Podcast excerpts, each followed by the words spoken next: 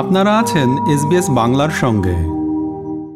গত বুধবার স্পিকার শিরিন শারমিন চৌধুরীর সভাপতিত্বে সংসদ অধিবেশনে রাষ্ট্রপতির ভাষণের ওপর আনিত ধন্যবাদ সম্পর্কিত সাধারণ আলোচনায় অংশ নিয়ে প্রধানমন্ত্রী শেখ হাসিনা বলেছেন, মানুষের ভোটের অধিকার নিশ্চিত করার জন্যই আমরা লড়াই করছি। আওয়ামী লীগ সরকারের অধীনেই সুষ্ঠু ও নিরপেক্ষ নির্বাচন হয়, এটা আমরা প্রমাণ করেছি। তাই নির্বাচন নিয়ে কারও কথা বলার সুযোগ নেই। প্রধানমন্ত্রী বলেন, মাত্র কয়েকদিন আগে ছয়টি উপনির্বাচন হলো একটিতে জাতীয় পার্টির, একটিতে বিএনপির একজন সংসদ সদস্য সংসদ থেকে পদত্যাগ করেছিলেন। এরপর তিনি স্বতন্ত্র নির্বাচন করে বিজয়ী হয়েছেন, আজ সংসদে এসেছেন। ক্ষমতায় থাকলেও মানুষের ভোটের অধিকার আদায়ের জন্য আমরাই সংগ্রাম করেছি। কাজেই সেই ভোটের অধিকার নিশ্চিত করা, এটা আমাদের দায়িত্ব বলে মনে করি। কয়েকদিন আগে ছয়টি উপনির্বাচন হলো।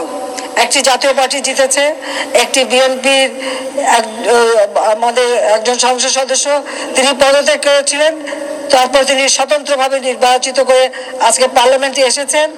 তাছাড়া একটা আমরা দিয়েছিলাম আমাদের রাশেদ খান মেননকে, সেখানে জাতীয় পার্টি জিতে এসেছে। আটকা আমরা হাসানুল্লাহ ইনুকে দিয়েছি বগুড়ায়, সেটা জিতে এসেছে। তাছাড়া বগুড়া এবং চাপাই নবগঞ্জে দুই সিট, নৌকা মার্কা জয়লাভ করেছে। মানে স্পিকার, রংপুর মেয়র ইলেকশন এই ইলেকশন নিয়ে তো কেউ অভিযোগ করতে পারেনি। সেই ইলেকশনে কিন্তু জাতীয় পার্টি জয়লাভ করেছে, আওয়ামী লীগ হেরে গেছে। কাজে নির্বাচন যে আওয়ামী লীগ সরকার আমলে সুষ্ঠু হয়, অবাধ, নিরপেক্ষ হয়, সেটাই কিন্তু এই নির্বাচনের মধ্য দিয়ে আমরা প্রমাণ করতে সক্ষম হয়েছি। আগামী বছর নির্বাচনে নতুন দল নিয়ে অংশগ্রহণের পথ খুলল বিএনপির এক সময়ের নেতা নাজমুল হুদার। তার দলের নাম হচ্ছে তৃণমূল বিএনপি। আর দলটির নির্বাচনী প্রতীক হবে সোনালী আঁশ সর্বোচ্চ আদালতের আদেশে তৃণমূল বিএনপিকে নিবন্ধন দেওয়া হচ্ছে বলে বৃহস্পতিবার সাংবাদিকদের জানিয়েছেন নির্বাচন কমিশনার মোহাম্মদ আলমগীর। তিনি বলেন, অ্যাপিলেট ডিভিশন থেকে তাদের বিষয়ে সিদ্ধান্ত হয়েছে। আমাদের নির্দেশ দেওয়া হয়েছে রেজিস্ট্রেশন দেওয়ার জন্য।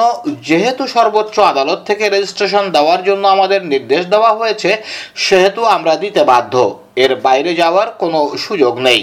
দু হাজার আঠারো সালের নির্বাচনের আগে ইসির নিবন্ধন পেতে আবেদন করে তৃণমূল বিএনপি। তবে নির্ধারিত সময়ের মধ্যে নিবন্ধনের আবেদন না করা, সরকার নির্ধারিত ফির চালান জমা না দেওয়া এবং নিবন্ধন দেওয়ার মতো তথ্য না থাকার কারণ দেখিয়ে তাদের আবেদন প্রত্যাখ্যান করে ইসি। নিবন্ধন না মেলায় আদালতে যান ব্যারিস্টার নাজমুল হুদা। সেখানে পক্ষে আদেশ পেয়ে এখন নিবন্ধন পেতে যাচ্ছে তার দলটি। বা তাদের যে রাজনৈতিক দিগদর্শন, সেগুলো যদি এই সমস্ত কোথাও কিছু পাওয়া যায়, তাহলে তো সেটা দেওয়া যাবে না। সংবিধান অনুযায়ী দেওয়া যাবে না, আমাদের যে নীতিমালা আছে সে অনুযায়ী দেওয়া যাবে না, আদালতের নির্দেশ অনুযায়ী দেওয়া যাবে না। যেহেতু একটা সর্বোচ্চ আদালত থেকে এটা নির্দেশনা দেওয়া হয়েছে আমাদেরকে রেজিস্ট্রেশন এখন তো আমরা দিতে বাধ্য। আমাদের তো বাইরে যাওয়ার কোনো সুযোগ নেই। তুরস্কের পর এবার সিরিয়াতেও উদ্ধারকারী দল পাঠানোর কথা ভাবছে বাংলাদেশ। পররাষ্ট্র মন্ত্রণালয়ের জনকূটনীতি অনুবিভাগের মহাপরিচালক এসব তথ্য জানিয়েছেন। বৃহস্পতিবার সাপ্তাহিক সংবাদ সম্মেলনে তিনি বলেন, ভূমিকম্প দুর্গত এলাকায় উদ্ধার ও ত্রাণ কাজে সহায়তার জন্য একষট্টি সদস্যের একটি দল পাঠানো হয়েছে বাংলাদেশ থেকে। আগামী এক সপ্তাহ তুরস্কে অবস্থান করে বিভিন্ন প্রকার মানবিক সাহায্য প্রদান করবে এবং উদ্ধার কাজে অংশগ্রহণ করবে। পাশাপাশি সিরিয়াতেও একইভাবে উদ্ধার দল পাঠানোর বিষয়টি সক্রিয় বিবেচনাধীন রয়েছে। তিনি জানান, তুরস্কে ভূমিকম্প দুর্গত এলাকা গাজিয়ানটেপ থেকে উনিশ বাংলাদেশকে উদ্ধার করে রাজধানী আঙ্কারায় নেওয়া হয়েছে। তাদের মধ্যে নূরে আলম এবং রিঙ্কুও রয়েছেন।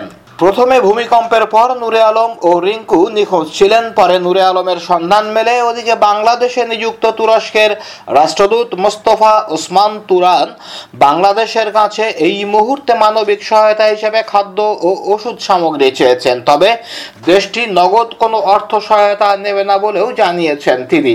তুরস্কে ভয়াবহ ভূমিকম্পের পরিপ্রেক্ষিতে গত বৃহস্পতিবার দূতাবাসে আয়োজিত এক সংবাদ সম্মেলনে তিনি এই তথ্য জানান। বাংলাদেশ একটি শান্তিকামী রাষ্ট্র হিসেবে বন্ধুপ্রতিম তুরস্কের এই ক্রান্তিকালীন ও দুর্যোগপূর্ণ সময়ে একষট্টি সদস্য বিশিষ্ট একটি মেডিকেল ও উদ্ধারকারী দল প্রেরণ করেছে, যারা আগামী এক সপ্তাহ তুরস্কে অবস্থান করে বিভিন্ন প্রকার মানবিক সাহায্য প্রদান করবেন এবং উদ্ধার কার্যে অংশগ্রহণ করবেন। বাংলাদেশি ছাত্র নূরে আলম ও গোলাম সাইদ রিঙ্কু চিকিৎসাধীন অবস্থায় রয়েছেন এবং তারা সুস্থ আছে ভয়াবহ ভূমিকম্পে তুরস্ক ও সিরিয়ায় হাজারো মানুষের মৃত্যুতে গভীর শোক ও সমবেদনা জানিয়ে ঢাকায় বৃহস্পতিবার দুপুরের পদযাত্রা কর্মসূচি স্থগিত করে বিএনপি।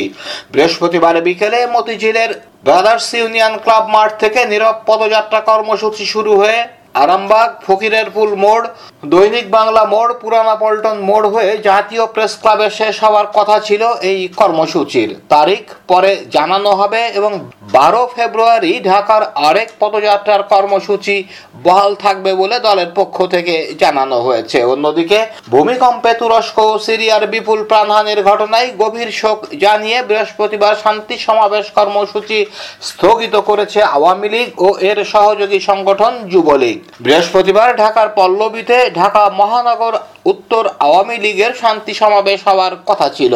তাছাড়া গুলিস্থানে বঙ্গবন্ধু এভিনিউয়ে আওয়ামী লীগের কেন্দ্রীয় কার্যালয়ের সামনে যুবলীগের শান্তি সমাবেশ কর্মসূচি পালনের কথা ছিল। নেপালকে হারিয়ে সাফ অনূর্ধ্ব কুড়ি চ্যাম্পিয়নশিপের শিরোপা জিতেছে বাংলাদেশ। কমলাপুরের বীর শ্রেষ্ঠ মোস্তফা কামাল স্টেডিয়ামে বৃহস্পতিবার ফাইনালে তিন শূন্য গোলে জিতেছে বাংলাদেশ। একটি করে গোল শাহেদা আক্তার, রিফা শামসুন্নাহার জুনিয়র ও উন্নতি খাতুনের। সব মিলিয়ে তিন জয় ও এক ড্রয়ে অপরাজিত চ্যাম্পিয়ন হল গোলাম রব্বানি ছোটনের দল। গত বছর সেপ্টেম্বরে দশরথ স্টেডিয়ামে স্বাগতিক নেপালকে হারিয়ে প্রথমবারের মতো সাফ চ্যাম্পিয়নশিপের শিরোপা জেতে বাংলাদেশ। এবার সেই নেপালকে হারিয়ে প্রথমবারের মতো হওয়া অনূর্ধ্ব কুড়ি বয়সীদের আসরেও জিতল মেয়েরা। সাফ অনূর্ধ্ব কুড়ি মহিলা চ্যাম্পিয়নশিপে নেপালের বিপক্ষে জয়ের পর বাংলাদেশ অনূর্ধ্ব কুড়ি মহিলা ফুটবলার ও সংশ্লিষ্ট সবাইকে অভিনন্দন জানিয়েছেন রাষ্ট্রপতি মোহাম্মদ আব্দুল হামিদ ও প্রধানমন্ত্রী শেখ হাসিনা।